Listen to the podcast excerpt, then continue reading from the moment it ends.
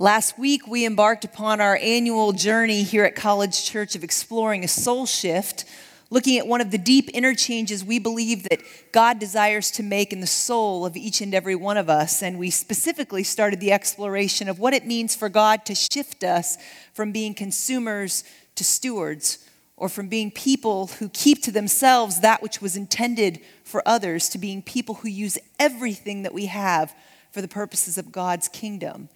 And to help us understand the journey of stewardship, Pastor Steve gave us that helpful list of words that will guide us through this series. This list was based upon the, the feeding of the 5,000 story and several other instances in the New Testament where Jesus modeled for us what stewardship looks like that we take, that we bless, we multiply, we give, and we leave.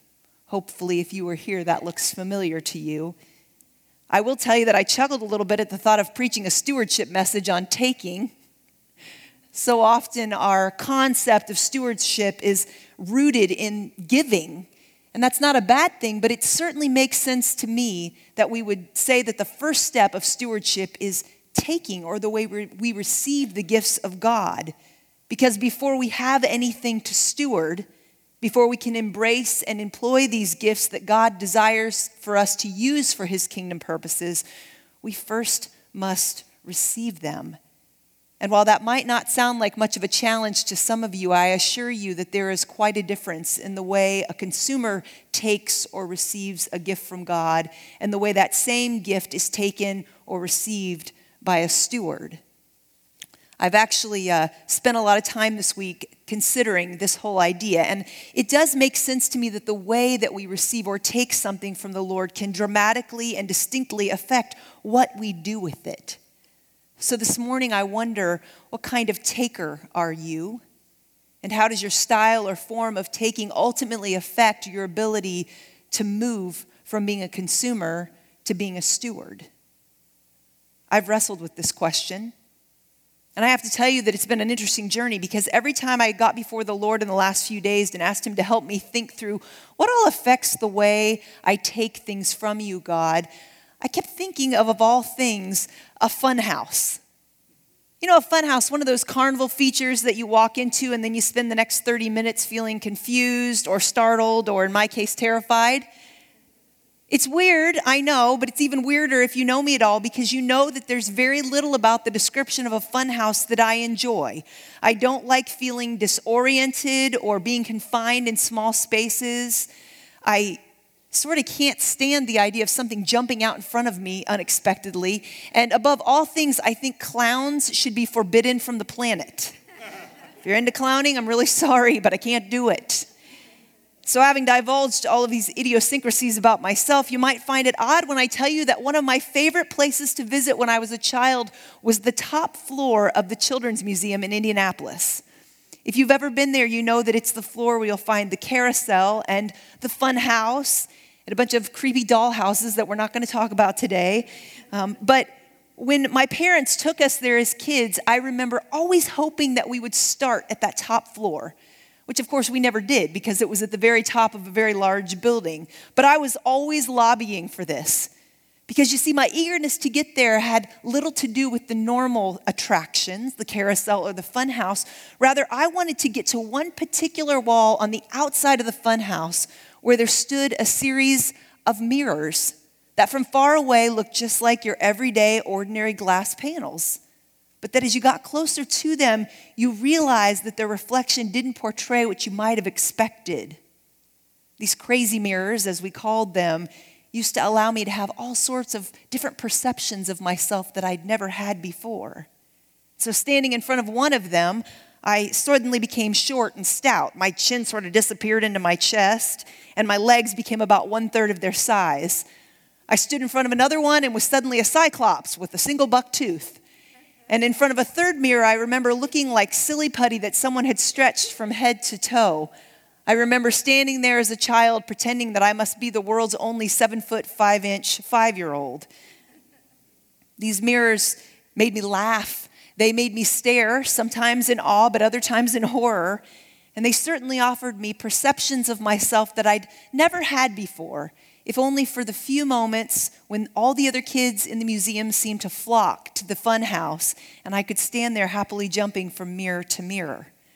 This is one of the delights of my childhood. That was until one particular visit to the museum with a group of my cousins. We'd finally arrived at the top floor, and so while they all scattered and made their way into the fun house, I made my way to the wall of mirrors.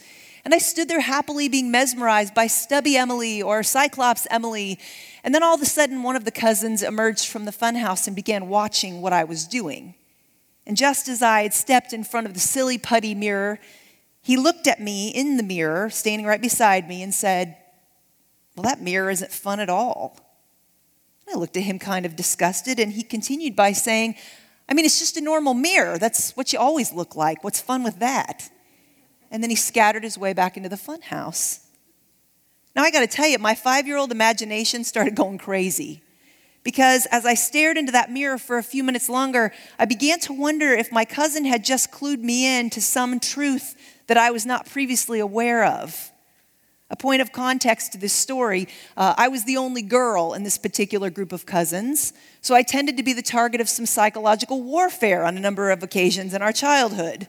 This might have just been one of the finest occasions.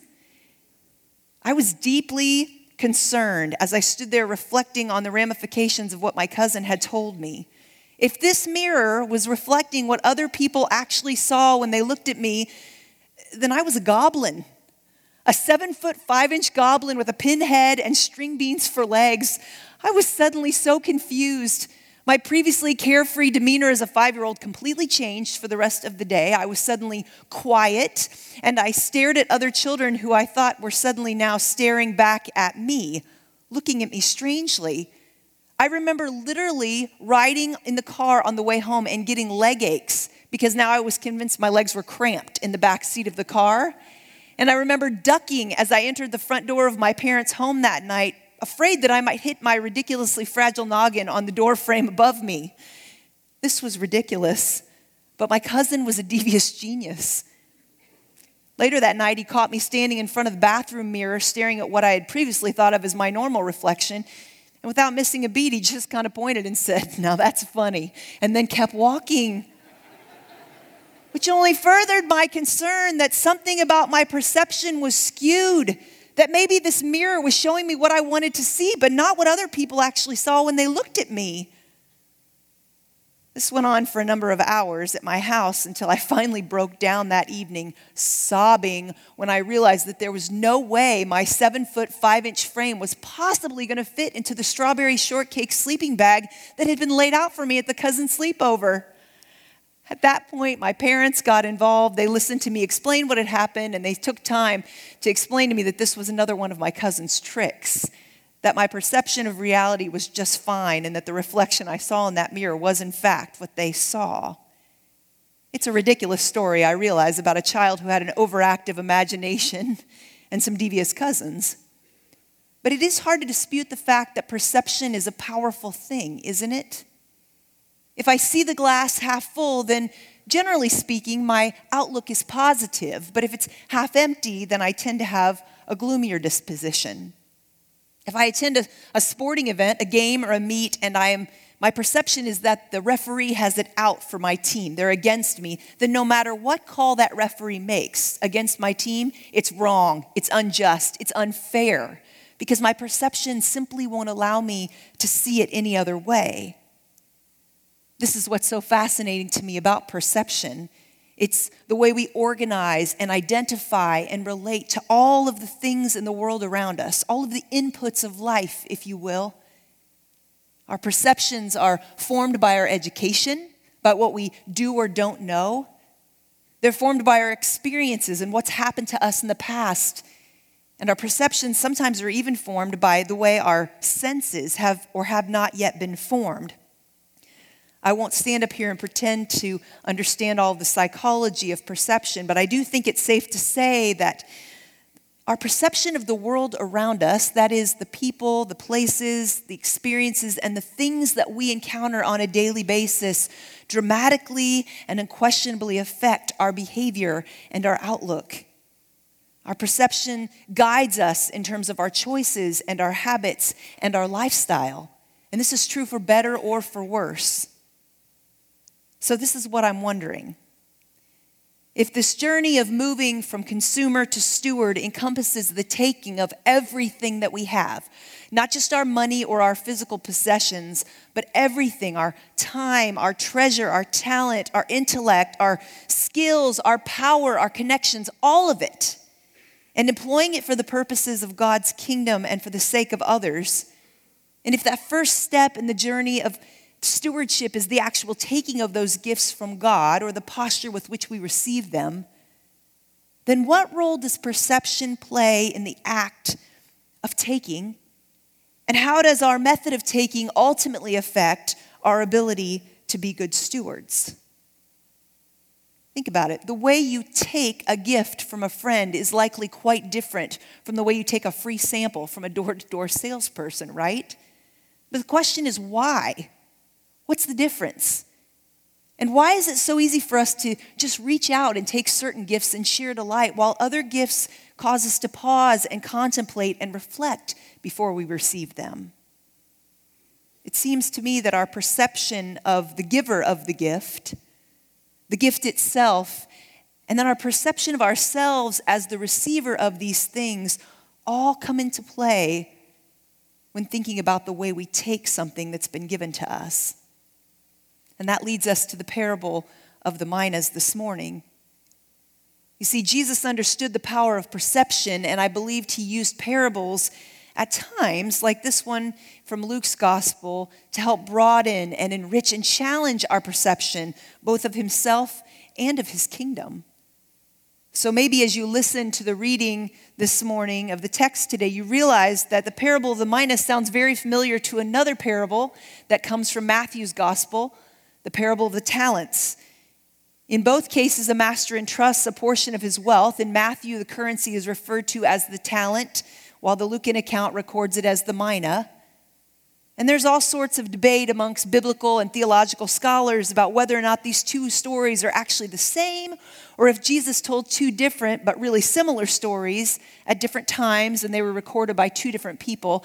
And we don't need to get into the weeds of all of that this morning because in both cases, the master bestowed a portion of his wealth. He gave a gift, and then he departed the scene, leaving his servants in charge of his things, the, the money that he left them. And he told them to operate with it while he was away.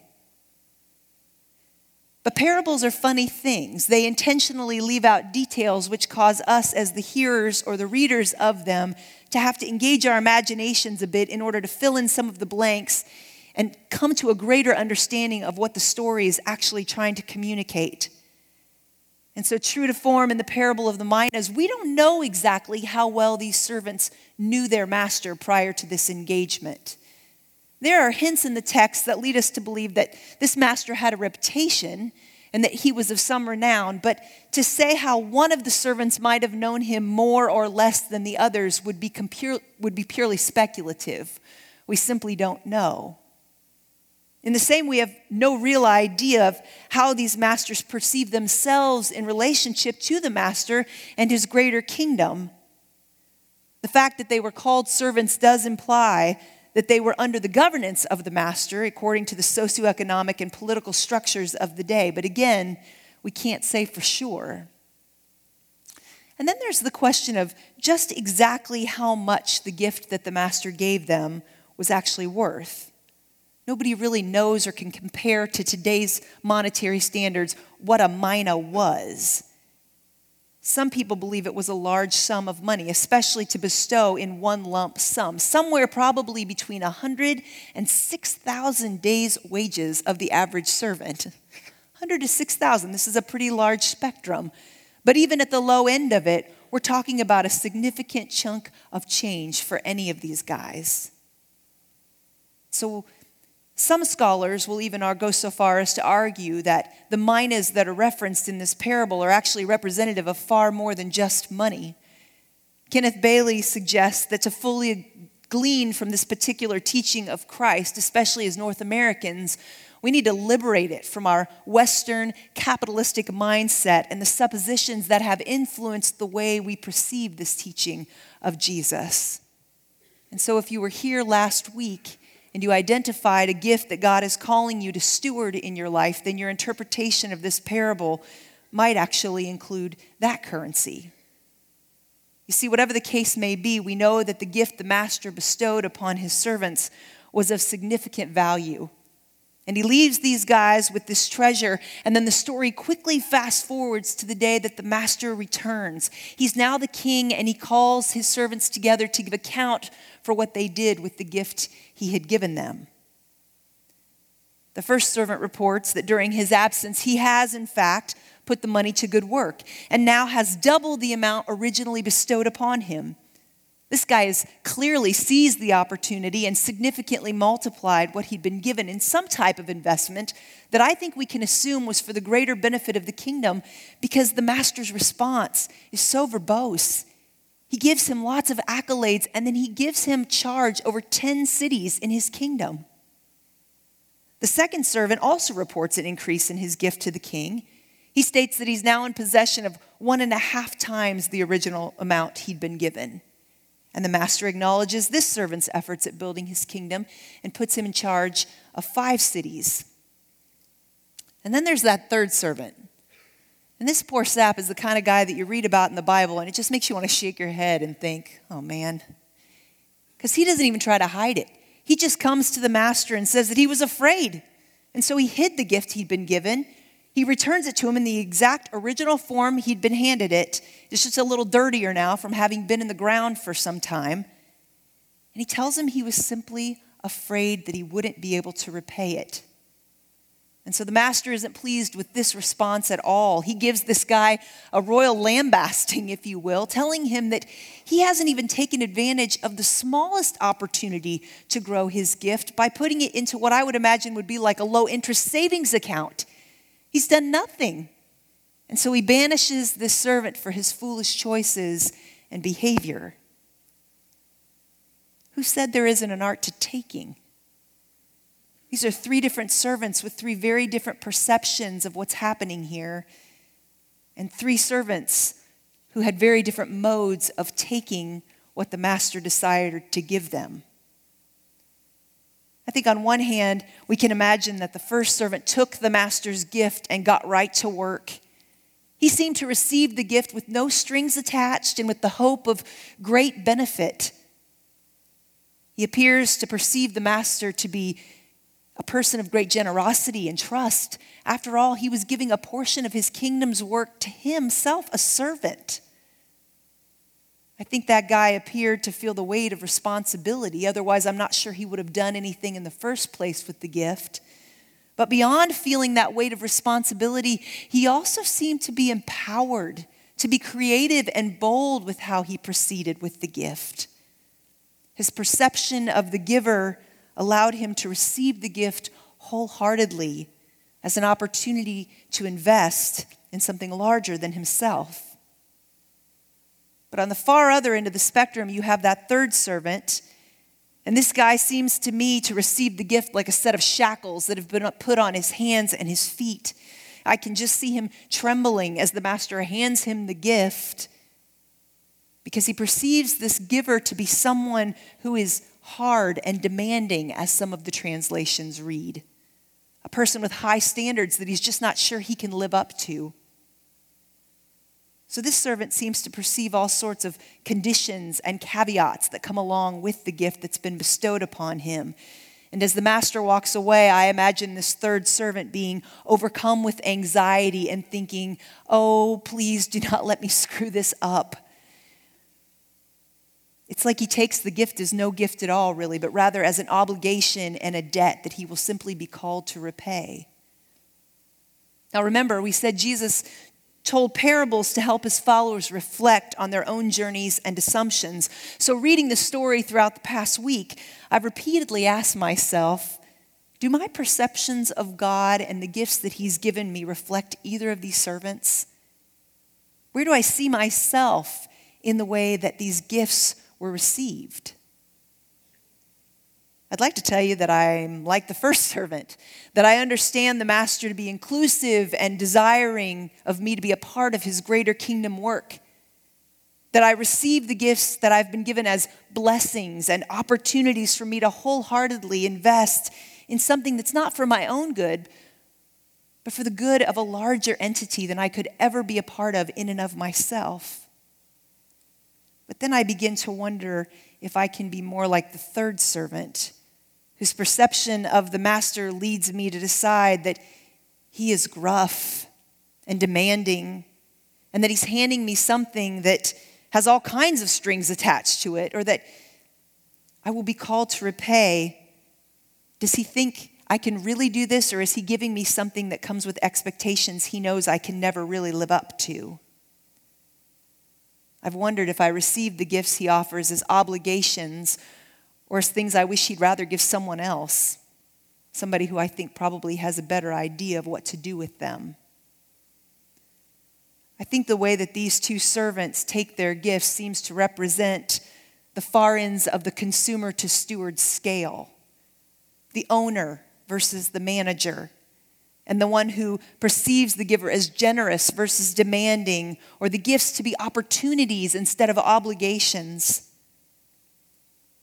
But if these two servants encapsulate that consumer to steward spectrum, then I have to wonder what's the point and the purpose of the second servant in this story?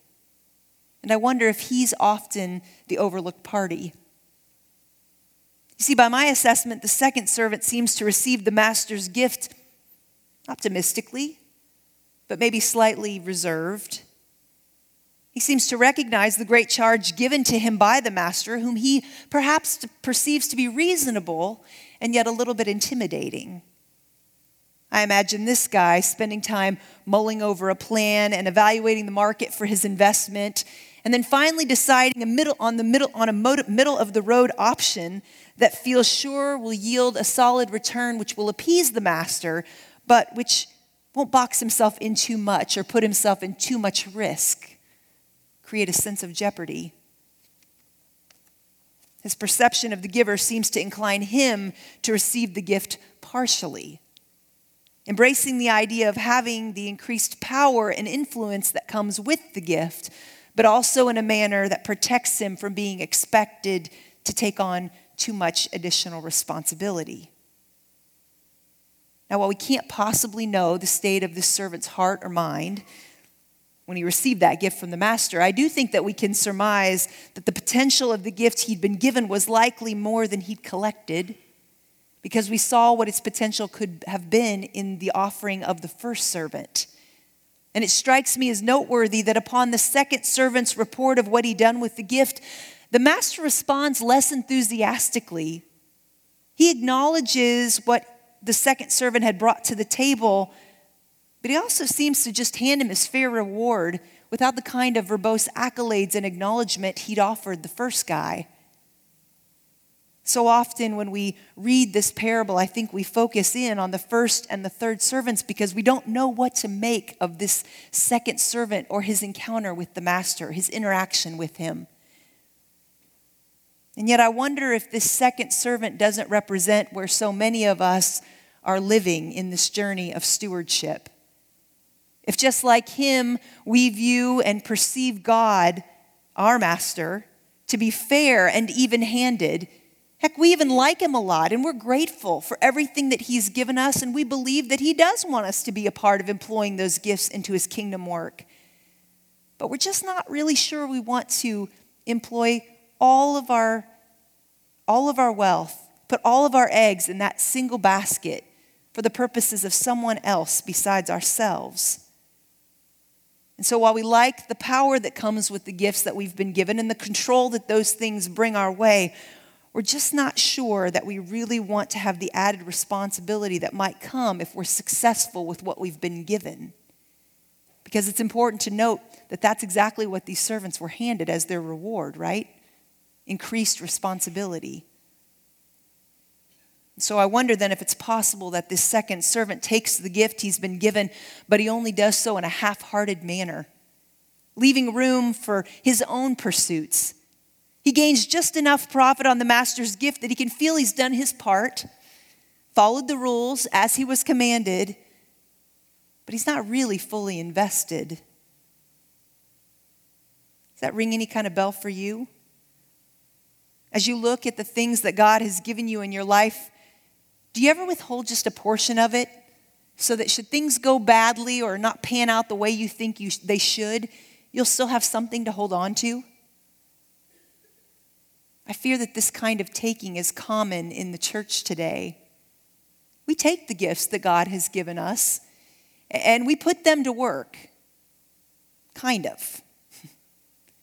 We look for ways to serve the church that will fit into our already jam packed schedules. And we'll advocate for someone who's mistreated in our workplace as long as it doesn't rock the boat or get us in trouble with anyone else at our office. We spend time developing a gift or a skill that we know we have been given, but because we'd secretly rather like to be good at something else, we sort of parse out what time we spend developing that original gift. Or maybe we give exactly a tithe and not a dime more, and only after we've paid our bills. If you can identify with this second servant and the way he received the gift from the master in any way, then let me ask you one more question. What was the master really after in this parable? What do you perceive he was looking for? Because it occurs to me that it's easy to read over this text and assume that the master was solely looking to make a profit, that the gifts he bestowed upon these servants were intended only to be grown in amount and value so that when he returned, he would grow wealthier as a result of their labor. And yet, notice that when the first servant reports that he's doubled the gift, the master doesn't wax on about the profit margin or the percentage of gain. He simply commends the servant for being trustworthy or faithful, as some translations put it. And the problem then with our assumption that the master was only after measurable gain is that trustworthiness and faithfulness certainly can't only be measured in quantifiable terms. These are measurements of the heart. The amount of eagerness and earnestness and effort that's involved, not simply what can or can't be counted at the end of a day. And so, as the second servant hands over his smaller yet notable profit to the master, I find it extremely interesting that there is little response. It leaves me to wonder if the master didn't find what he was looking for in that offering. If the second servant did just enough to be safe with what he'd been trusted, even though both he and the master knew that far more could have come from his gift for the sake of the greater kingdom. How do you perceive God and the gifts that He has given to you in your life? And how is that perception affecting the way you receive and steward those gifts? Is God generous and inclusive, or is He hard and demanding? And are the gifts He's offering you opportunities, or are they obligations? Are you owning that which God specifically desires for you to employ for his purposes? Or are you merely managing what he's given you, not really claiming them as your own in the first place, but feeling ridden with the responsibility that you might never be able to repay? Or maybe you're living somewhere in the middle, partly receiving the gifts of God, but not yet fully investing them or leaning into the fullness of their potential. You see, these three servants had one opportunity to take a gift that had been given to them by the master and to put it to work for his kingdom. But for us, this journey of moving from consumer to steward involves the daily discipline of taking.